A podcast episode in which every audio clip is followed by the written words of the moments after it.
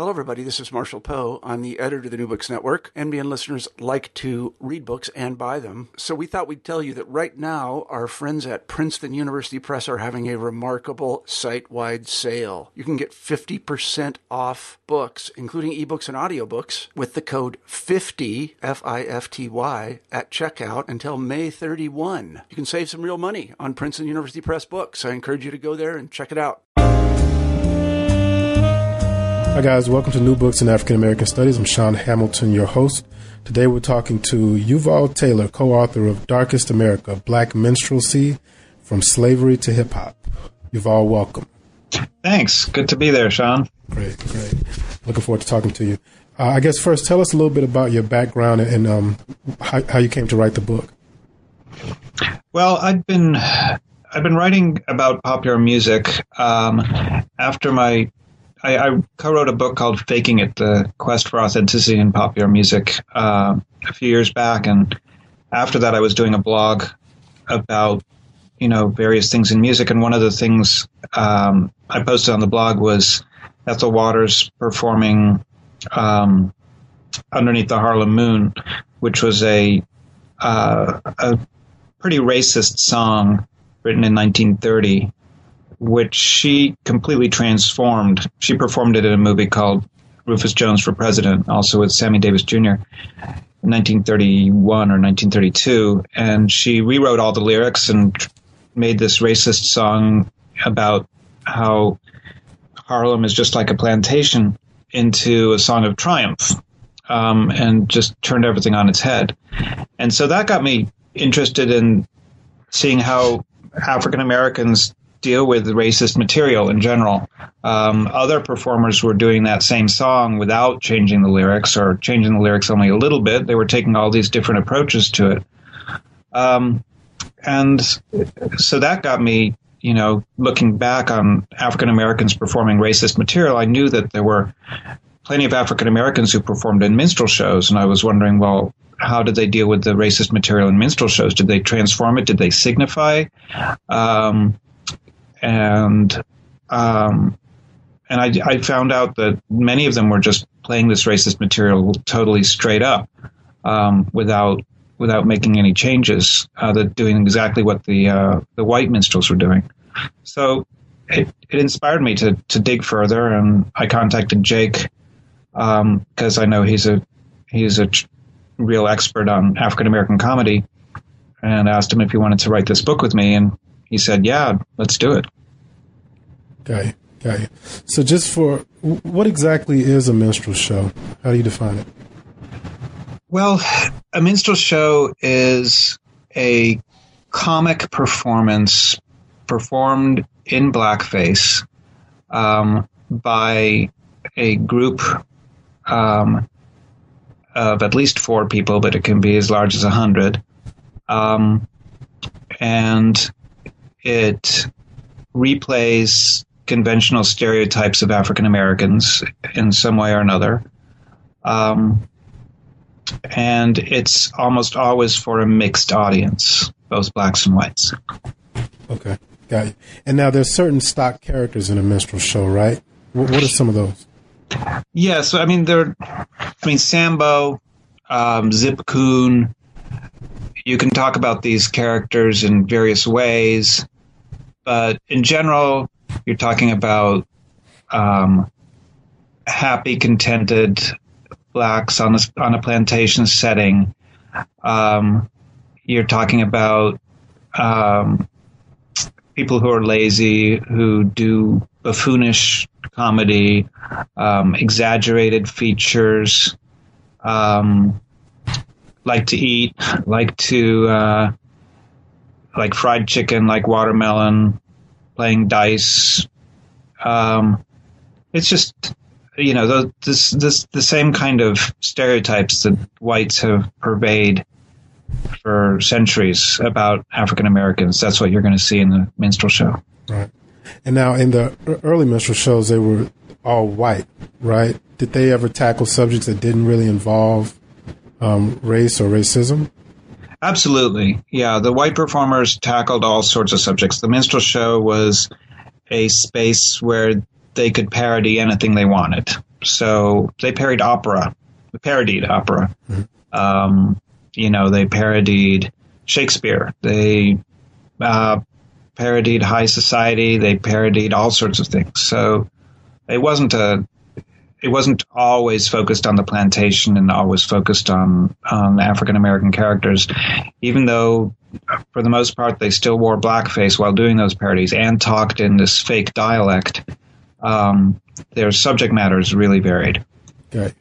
Now, just out of curiosity, why why did they why did they feel the need to wear blackface if they were looking at sort of other subjects like opera or something like that? Um, blackface became the convention, the, one of the defining conventions of the show, um, because the early minstrel shows um, centered around the old plantation and centered around uh, people in blackface wearing rags and performing uh, banjo and bones, and um, so that became the the focus of the minstrel show. But after it became established and a big success, they felt free to do other stuff as well. But um, I think it probably would have been confusing or too much work to all of a sudden take off your blackface for one particular skit and then put it back on for another. Okay. That's my guess. Okay. Okay. Now, did did the Sambo character exist prior to the minstrel show in in any? Oh, absolutely. You've got in the 18th century, you've got blackface performers um, in circuses, on on ships, um, on various stages, um, doing all sorts of things, and and you've got early plays, 19, 18th century plays with characters named Sambo. Um, so that goes back a ways. The minstrel show didn't actually exist until the 1840s. Mm-hmm. So, and but the Sambo character, even in that earlier tradition, was always a black character that fit certain certain stereotypes. Yes, absolutely. Yeah. Okay. What, yeah. Was, what was Frederick Douglass's reaction to the minstrel show? Frederick Douglass was appalled by minstrelsy in general, and he had a rather specific um, he he wrote about a very early African American minstrel troupe that, um, and this was well before the Civil War. They were doing white minstrel shtick, not very successfully, I may add, um, and touring. Um, and Frederick Douglass said, you know, it's time for um, it's time for a theatrical troupe to portray African Americans as they really are, not as these buffoons. Um, and was he was calling for a better representation of his race. At the same time, he was grateful to see African American performers perform at all. But um, he had a he had pretty strong feelings against minstrelsy. Okay, okay. Um, the VA, the Virginia Minstrels, was that mm-hmm. who were they again? Now, this was a group of four whites um, I believe one was a Southerner, the rest were Northerners. I can't remember uh, exactly, but they they originated the minstrel show. They were the first performers to call themselves minstrels. They were the first performers to play instruments during their show. Um, I mean, blackface performers, and so they changed the minstrel show. I mean, they they basically originated it, um, and uh, and um, at about I, I, they didn't they didn't last very long. I think they only lasted a year or two, but they were they were kind of the uh, the ones that made the minstrel show what it became. Okay, understood.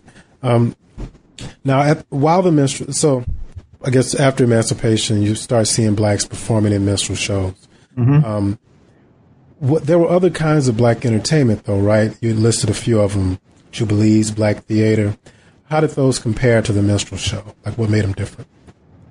Well, there was a there were there were a number of different theatrical troupes. The most prominent is the Hyers Sisters, and they performed uplifting drama, um, centered around African Americans. Um, there was um, the Fisk Jubilee Singers and other Jubilee groups who performed spirituals in a very cultured, high class way. Um, there were black opera singers and pianists. Um, so there were there were a lot of different things that African Americans were doing in terms of performance. Uh, but minstrelsy was by far the most successful. Got it. Now, there was one guy you mentioned, I forgot his name. But he actually was a black um, actor who had to pretend to be white to play blackface. So, do you do you remember that? That yeah, you're thinking of William Henry Lane. He was uh, his name was his nickname was Master Juba. He was the first African American blackface performer to be a real success. Um, his story is that um, he was a great dancer in New York, uh, and only a kid, really. I think he was in his teens. Um, and Barnum, who would later become famous as Barnum uh, for Barnum and Bailey Circus. Well, P.T. Barnum had this show, and his lead dancer, it was a blackface show. His lead dancer, John Diamond, was unable to make it, and so he asked Master Juba if, uh, if he would fill in, and he painted him in blackface so that people wouldn't be able to tell that he was really black. Because if they'd known that there was a black person on stage, they would have um, asked for their money back or rioted or something. I mean, New York audiences were not ready to see black performers on stage at this point. This is the 1840s. Um, well, Master Juba was such an amazing dancer that it didn't take long before he revealed himself for who he really was. He had contests with John Diamond you know, so there was a black performer versus a white performer. Um, and sometimes he won those contests in front of white judges, in front of white audiences. Um, and he went on to be one of the, the greatest dancers of his day. He toured the world, and um, Charles Dickens wrote about him. Um, but he died quite young. I think he was only in his 20s when he died. Okay. Um, another question I have for you. Why was it so important for the, the minstrel promoters to argue that the, the minstrel show was an authentic representation, representation of black life? You made that point in the book. It was a selling point. It it differentiated them from the white troupes. So um, Americans have always been attracted to um, things that build you know performances that build themselves as authentic in some way or another. And this was just one added reason, one added incentive to go see this minstrel show. It's like, hey, we've got real blacks from the plantation, not just whites dressed as them. You know, this is going to be different. This is going to be better. It's going to be cooler. I mean, African Americans had even back then a reputation for being fantastic entertainers. And so you know, this was just another aspect that, that could help sell tickets. It didn't mean that they tried especially hard to duplicate any kind of um, performances that they might have put on while they were slaves. Mm-hmm. Uh, it just meant that they build themselves as true plantation slaves so that they could sell more tickets. Yeah, keeping it real. Yeah, that's what we call it nowadays. Yep. Um, just out of, uh, another thing I was kind of curious about in in your studies, did you is there any equivalent to minstrelsy in say any other ethnic comedy, Jewish comedy, for example? Um, I think you know the the the the thing is that in other ethnic comedy, um, all you know, all ethnicities play on the traits on stereotypes, but what I think the difference is that African Americans have played precisely the stereotypes that were used against them the most, mm-hmm. um, whereas Jews did not. I mean, Jewish comedy does not really deal with the whole stereotype of the master of the world's finances or, you know, those kinds of representations that have been used to or you know the the Jews who who kill Christian babies. That's not part of Jewish humor, mm-hmm. and those are the stereotypes that have been used to target Jews. Um, whereas African Americans do use those same stereotypes that are used to target them, they use in their comedy. So it's a little edgier, you'd have to say. Um, it's a little bit closer to the edge. Um, so, yeah, I mean, the other thing that comes to mind is um, in South Africa, you've got the coloreds putting on the Coon Carnival uh, on New Year's Day in Cape Town every year, um, where they put on whiteface and dress like plantation slaves.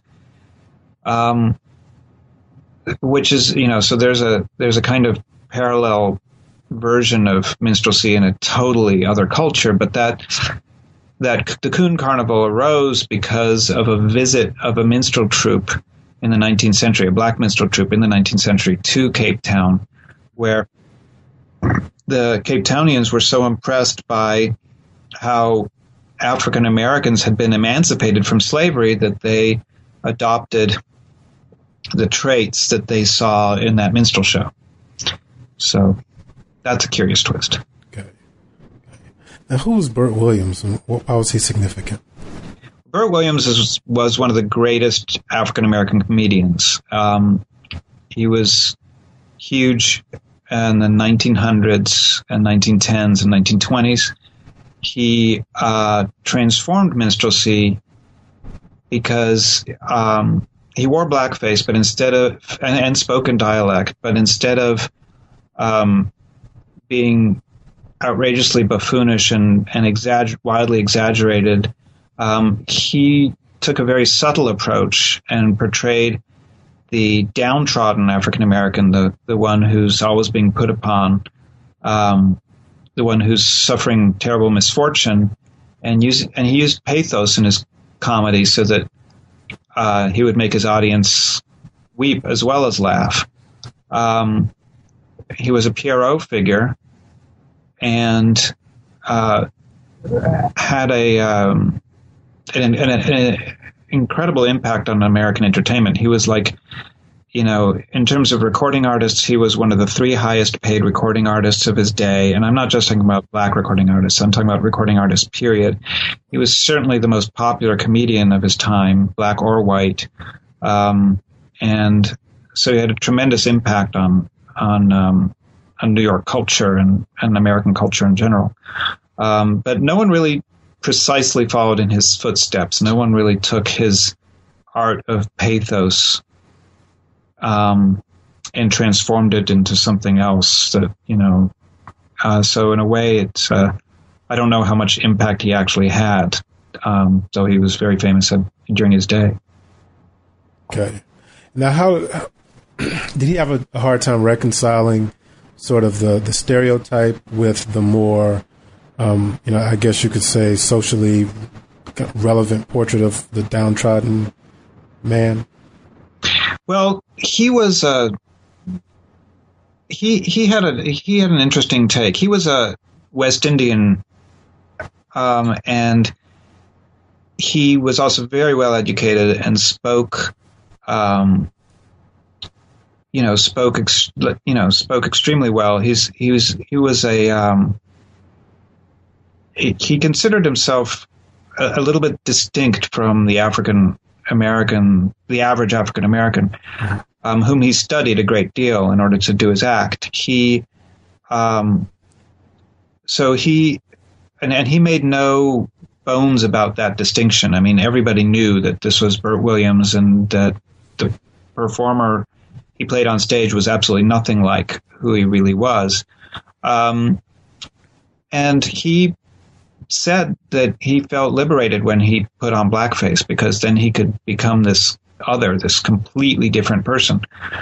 Um, so, uh, so that that that I don't I don't think he felt uncomfortable about doing that. Um, he worked with Willie with um, a guy named uh, William Walker who hated blackface and never wore it. Um, and they had this this duo act called Two Real Coons. So he was exposed to um, the kind of anti minstrelsy feeling that was prevalent at the time, but he still insisted on wearing blackface because that was the only way he could really portray his character. Um, I think that he did not like the conventional minstrel act because he didn't do it. He didn't perform the songs that Al Jolson performed. Um, he didn't sing um, songs like "Waiting for the Robert E. Lee." Um, he wrote his own material or had um, other people write his material for him that departed a little bit from what the conventional minstrel and coon songs of the day were, um, just to fit that character that he played. Um, and he was a very dignified person and did not consider his act undignified at all. He dignified minstrelsy by evoking pathos and not just laughter. Mm-hmm. Mm-hmm. Now you just you compared his work to the Al Jolson songs or Waiting for Robert E. Lee. What, what were those songs about? Oh, those songs were about happy plantation darkies.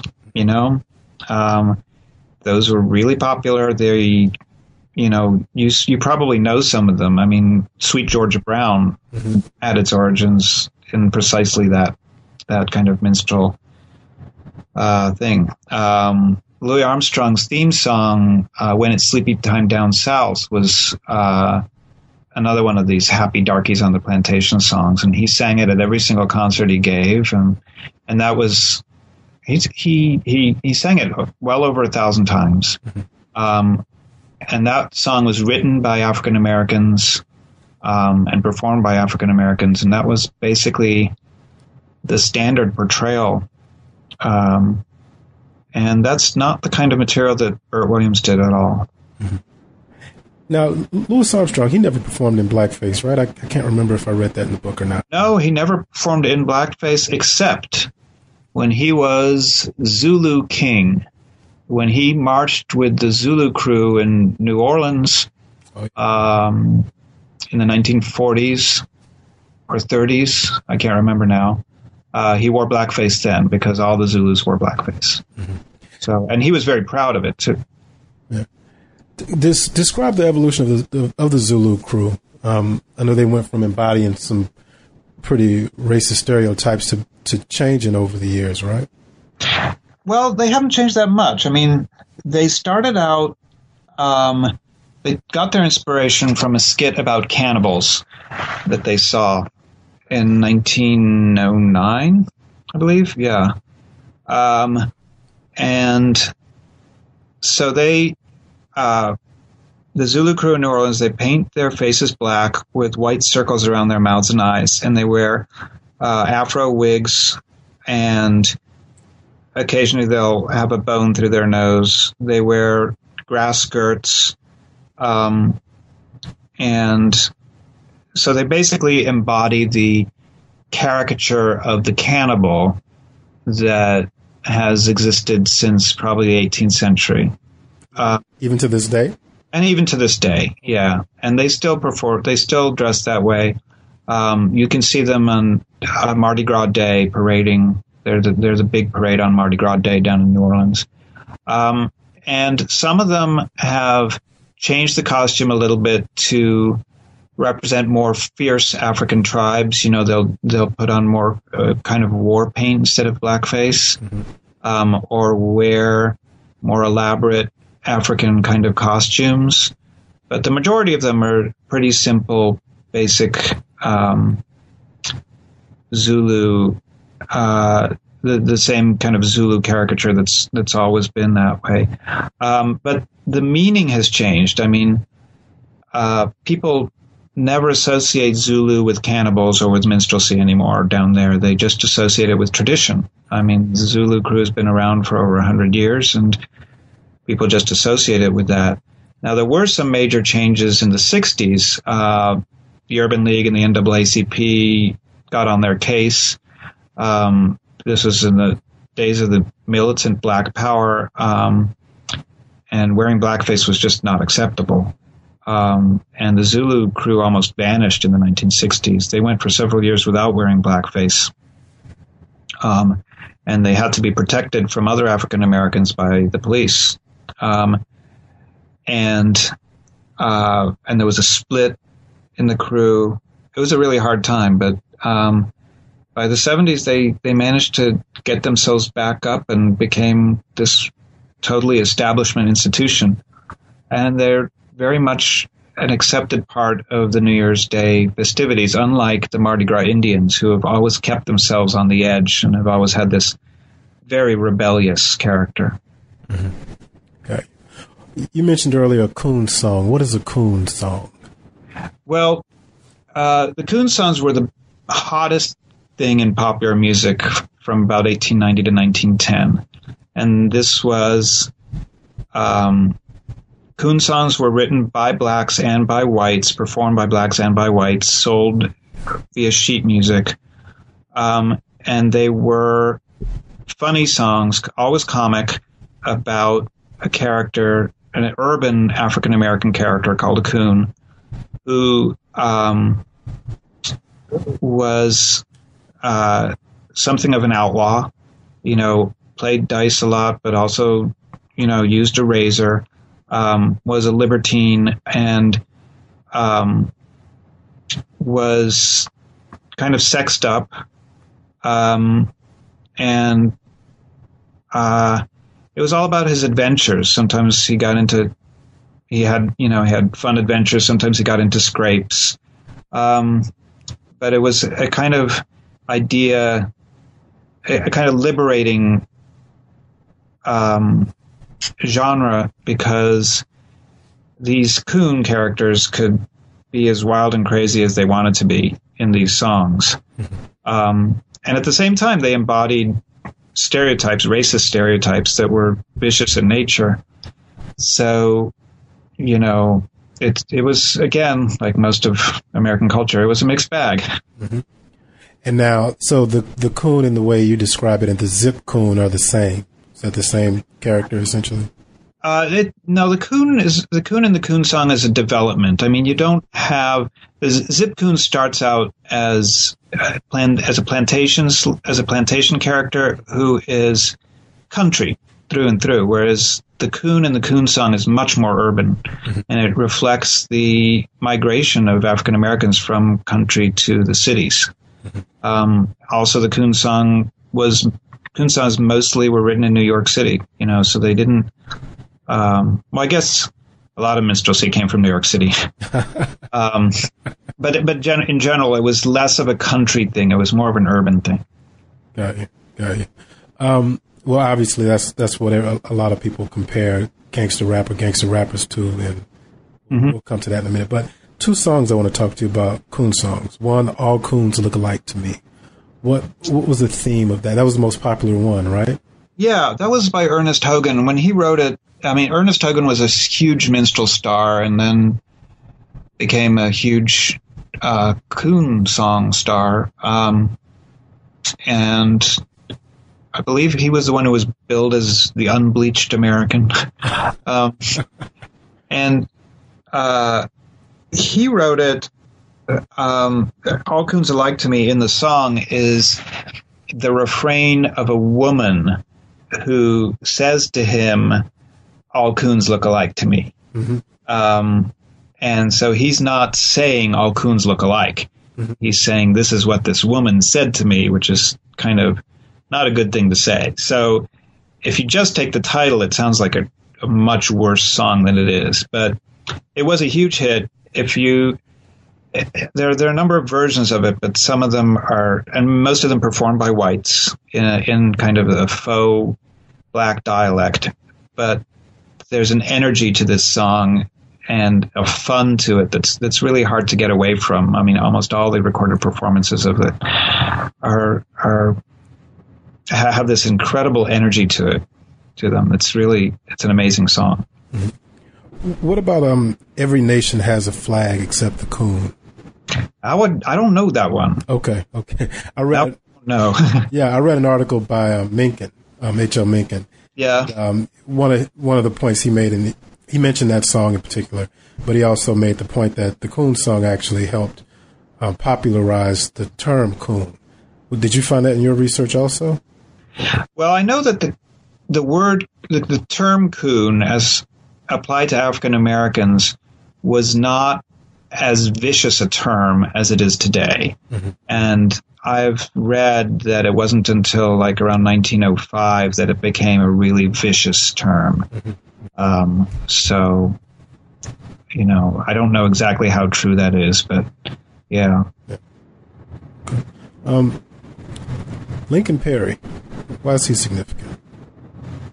Well, Stepin Fetchit was a huge, huge star of the screen. Um, and um, he's significant because he he embodied the stereotype of the ultra lazy, ultra slow uh, worker who never lifted a finger unless he absolutely had to and did anything he could to get out of doing a day's worth of work. Um, but he was a sly figure too in, in many of the films where he would mutter something underneath his breath that would give away that he was his own man. And he got away with a lot of stuff.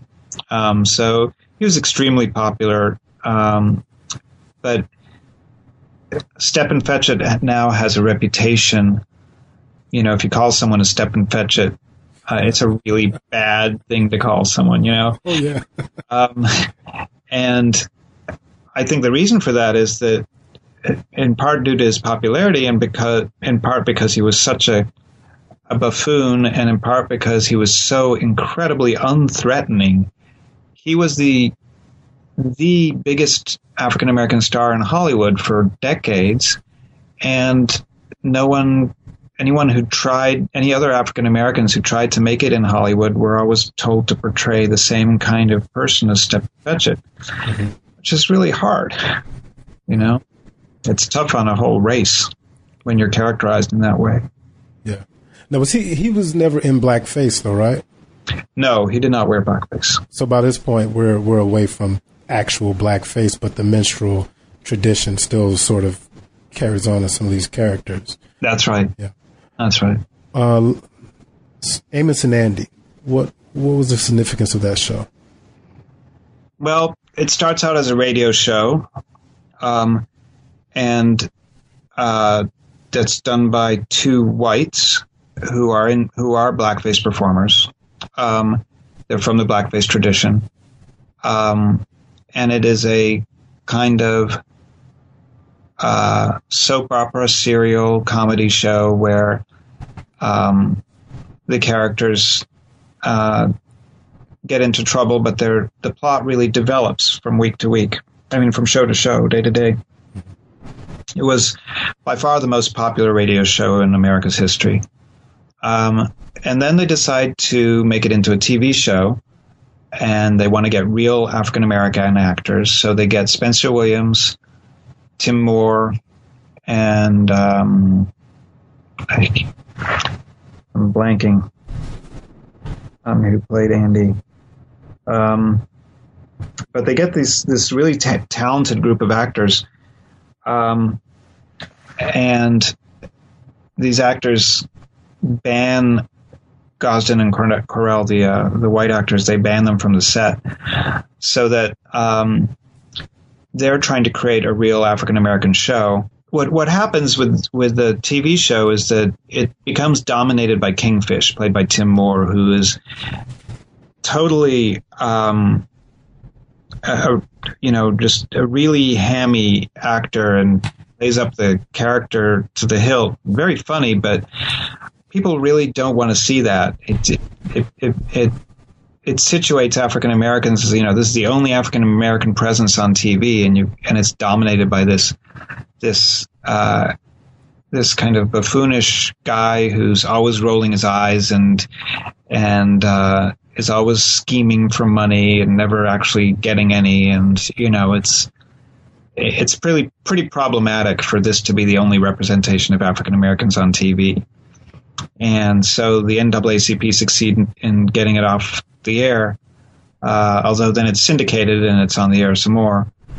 And it also becomes a symbol of bad representations of African Americans on TV. You know, anything after Amos and Andy, any any representation of African Americans on TV that is considered bad becomes tarred with the Amos and Andy brush. Right, right. That's that's how I would, I have heard it, heard it described. Yeah. How did uh, how did Stepin and Fetchit, Amos and Andy, just the minstrel, minstrel tradition, and as a whole affect comedians like Bill Cosby? Well, Bill Cosby was reacting against the uh, that tradition, and he makes that pretty clear. Um, he is trying to present dignified African Americans, trying to make comedy that's um, not about the stereotypes, uh, especially these particular stereotypes. He takes every opportunity he can get to speak against the minstrel tradition, and uh, you know, and he carries on in that in that way. He speaks against he speaks out against hip hop because he sees it as part of that tradition too. Mm-hmm. So I think the minstrel tradition really did affect and influence Bill Cosby in, in a lot of ways, and but it, they're all it's a it's all a reaction against it that kind of influence. And so, as we as we move through the '60s, '70s, we come to another show, another um, sort of someone channeling the minstrel tradition, Good Times with Jimmie Walker. First question, I, I was shocked when I read in the book that um, Jimmie Walker was at one point the official comedian of the Black Panther Party. how did how did that come about? Any idea? Now you're gonna have to ask Jake. Yeah. And I don't know. It just was one of those things. I just it just jumped out of me. I couldn't believe it. Um, what was the significance of uh, Jimmie Walker? Good times, that whole dynamic. Well, I think there you had one. I think you you've got an example there of how one performer can really change a TV show. um, I mean, good Good Times was one of those Norman Lear spin-offs from All in the Family, um, and the Jeffersons, and you know all the other ones, uh, all those other Norman Lear shows, um, and um, it it takes on a very different dynamic because of, of Jimmie Walker's you know very minstrel-like performance, mm-hmm. Um, and you know the the other actors on the show were horrified that the show was moving in this direction and couldn't really do anything about it because he was just so popular. Whites like to see that stuff. um, so, so hip hop sort of comes to the fore in the early '80s, and we start seeing sort of new, maybe versions of minstrelsy, but they're, they're, they're different. How how how do you distinguish between, say, the Zip Coon and the and the gangster rapper? part of it is intent. The gangster rap is uh, is a threatening music, and it's it's funny in some ways, but it's not meant to be that funny. It's really uh, it's a very different kind of um, intention, whereas the Coon song was essentially a comic song. Um, and uh, so, so there's a there's a difference in, in intent. There's a difference in degree. The violence in Coon songs was not that bad. The violence in gangster rap is is just out of this world. Um, and um, the so gangster rap's a very, I think, I think it has few parallels, precise parallels in American culture. Mm-hmm. It is a very distinctive form.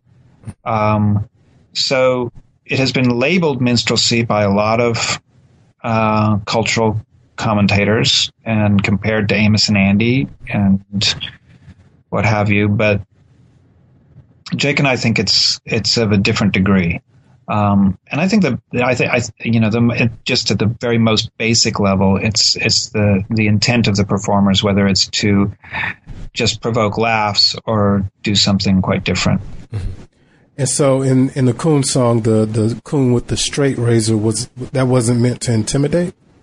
I don't think so. No, that was that was a really all in fun. It was just part of the comedy. Um, now, there was um, in almost all minstrel like material. There's uh, the the setup. The the well, let's put it this way: that any any performance imagines a there's an imaginary performance space around the performer, and the performance space in minstrelsy, as in the coon song, um, and in rap music as well, is a space of of blacks only, where there are no whites. Um, in um, so in the minstrel on the minstrel stage, there was never a white character. Uh, the, the, slave owners weren't there. The policemen were not there in the coon song. Mm-hmm. So this space, this performance space, um, was a space that was liberating for the performers and for the audiences, because these were oppressed people who could feel in the while during watching these performers or or singing these songs, they could feel like they were free from oppression. Mm-hmm. Uh, the minstrels get to eat as much as they want. They get to work as little as they want. Um, they're having a great time. Uh, and the same thing is true with the um, with the coons and the coon song, and um, to a degree, the same thing is true with many of the gangster rappers. Mm-hmm. Um, so there, there is that. That's where that's where the similarities are. And so a character like Flavor Flav, he was someone you, you guys wrote about a lot. Yeah. Describe the, um, I guess the, the minstrel controversy as it, as it involves Flavor Flav. Well, Flavor Flav is, you know, he, his very minstrelish, uh, buffoonish act uh, seemed to have a political, um, bent when he was with Public Enemy. Mm-hmm. Um, he was parodying minstrelsy in a way, um, and it looked like he was making fun of minstrelsy, and he was making fun of um, the whole buffoonish tradition. Mm-hmm. Um, and it was very effective the way he paired with uh, Chuck D. Um, he provided some comic relief from the from Chuck D's anger, but at the same time he was angry too in some ways, and um, and you know it, it really worked. Um, when he went out on his own, he the the edge was gone. You know, without Chuck D to be with and to, to contrast with, he was just a, a buffoon in in the same way that the the great minstrel performers of the 19th century were, and um, there was nothing uh, dignified about what he did anymore, um, and uh, so and I think that again, I think that he so he basically embodied all the negative stereotypes that whites have about African Americans and have had for centuries without lending any kind of irony or, or signifying to it. Mm-hmm. What define signifying just just for us? Well, it's it's it's um it's playing off stereotypes in a in a kind of sly and clever way. Um, there's a lot of ways to do to do that, mm-hmm. um, but uh, and then signifying has a long tradition. But I I don't know. I uh, I think I get what you mean. It's sort of like you, you sort of poke fun at the stereotype itself. That's right. Sort of yeah, you can turn it, on its head. Yeah. Got you. That makes sense. That makes sense. Uh, Spike Lee bamboozled. He he tackled the um, the portrayal of blacks in in the media, and he was very specific in labeling labeling a lot of characters, minstrels, and that kind of thing. How what does he get sort of historically right? What does he get wrong in, in your view? Um, he he tends to lump black minstrels and white minstrels together, which I think is not um, totally right. Um, you know, in that montage sequence in Bamboozled, he he puts black minstrels in with white representations of of coons and pickaninnies, which um, muddies the water somewhat. Um, he um, and the and the performers in the performers sleep and eat in in the the Mantan show that he puts on in Bamboozled. They don't they don't get all the minstrel routines quite right. They they make a few a few mistakes, um, and I don't think Spike Lee sees anything good that has ever come out of the minstrel tradition. Mm-hmm. Um, I'm not saying that it's a dignified tradition in any way or that it deserves to be um, applauded, but um, there are, you know, certain aspects of it that, that are very rich and that have prov- proven intensely satisfying to a great number of audiences and performers. Um, and instead of really signifying on that tradition, Spike Lee's attacking it. Um, and Bamboozled is is an extremely angry film. I think it may be his angriest film ever. Mm-hmm. Um, and uh, as as a result, it it works. I mean, it's it's an incredible work of art. Um, but uh, yeah, I, I, don't think it's it deals with. I don't think it attempts to deal with minstrelsy in a fair and balanced way. It's a real attack on the tradition. Mm-hmm. And so, h- how did minstrelsy further art, music, um, acting in America? Well, it gave African Americans uh, tremendous opportunities to to be entertainers. You know, um, without the minstrel show, I don't think African American entertainers would have had as many opportunities to perform. Um, so it gave us a lot of a lot of great performers, a lot of great art, um, a lot of great songs came out of the tradition. Um, a lot of careers were made. So, uh, and I think just providing African American audiences and performers with this liberating space, I think helped them keep their sanity in the midst of terrible oppression.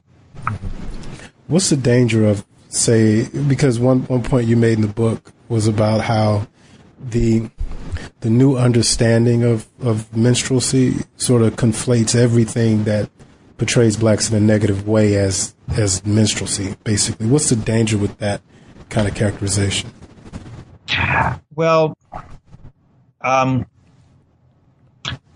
basically, what you're doing is you're weaponizing the word minstrelsy, and when you do that, it changes history. Uh, if you're saying that gangster rappers are minstrels, that changes what minstrels were. Mm-hmm. Um, and that's a dangerous thing to mess with history like that. Uh, I, you know, I don't think we want to do that.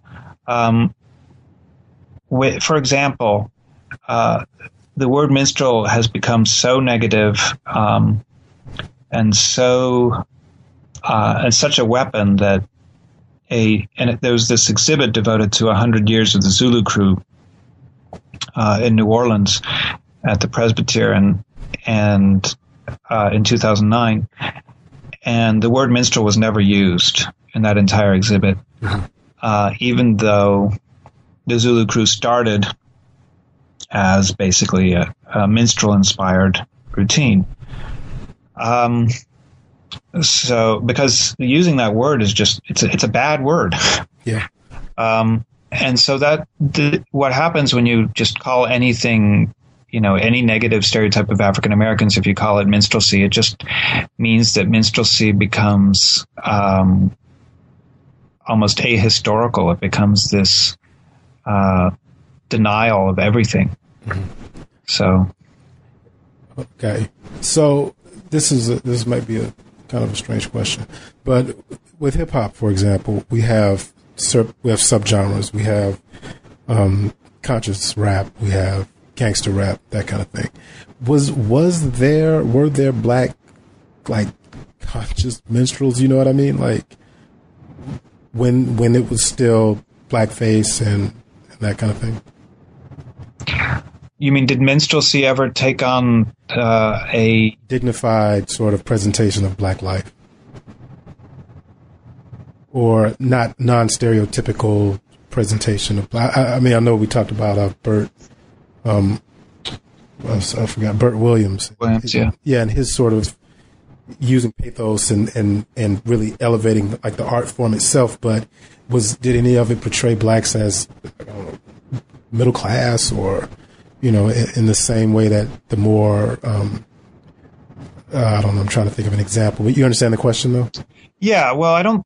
You're not going to get the Huxtables on a minstrel show. Mm-hmm. No, I don't think so. I don't. I. But on the other hand, um, there was a recognition in some of the uh, material around slavery, both in the white minstrel show and in the black minstrel show, you get slaves who are being torn from their families and um, subjected to cruelty, and there's a recogn- and or or running away. There's a recognition that slavery is cruel, um, and this is in the you know before emancipation the pre-emancipation white minstrel show has songs and routines about the cruelty of slavery mm-hmm. um, so there is that um, but i don't really think that minstrelsy is is the ideal performance site for socially conscious material yeah yeah um, and so I think that there's there's quite a gulf there. Also, minstrelsy has always been about low comedy, not sophisticated comedy. Uh, that's just one of its characteristics uh, from its from its birth. Mm-hmm. Mm-hmm. Got it. Got it. That makes sense. Um, I think that's it. Um, we covered a covered a lot of material. I think I did. I, I enjoyed the book. I thought it was. Um, I'm somebody who I love bamboozled. Um, I have a lot of problems with gangster rap, so it never. Um, you know, I read Stanley Crouch's take on hip hop. He's probably harsher than I am, but mm. um, but I still sympathize with a lot of it. But I, I think your your your book definitely takes the minstrel t- tradition and sort of puts it in a historical perspective, which you know I I think is important. Uh, Thanks. Yeah, definitely. Thanks. Uh, guys, uh, you've been listening to uh, New Books Network African American Studies, um, and our guest has been Yuval Taylor. Um, thanks a lot for listening, and um, take care.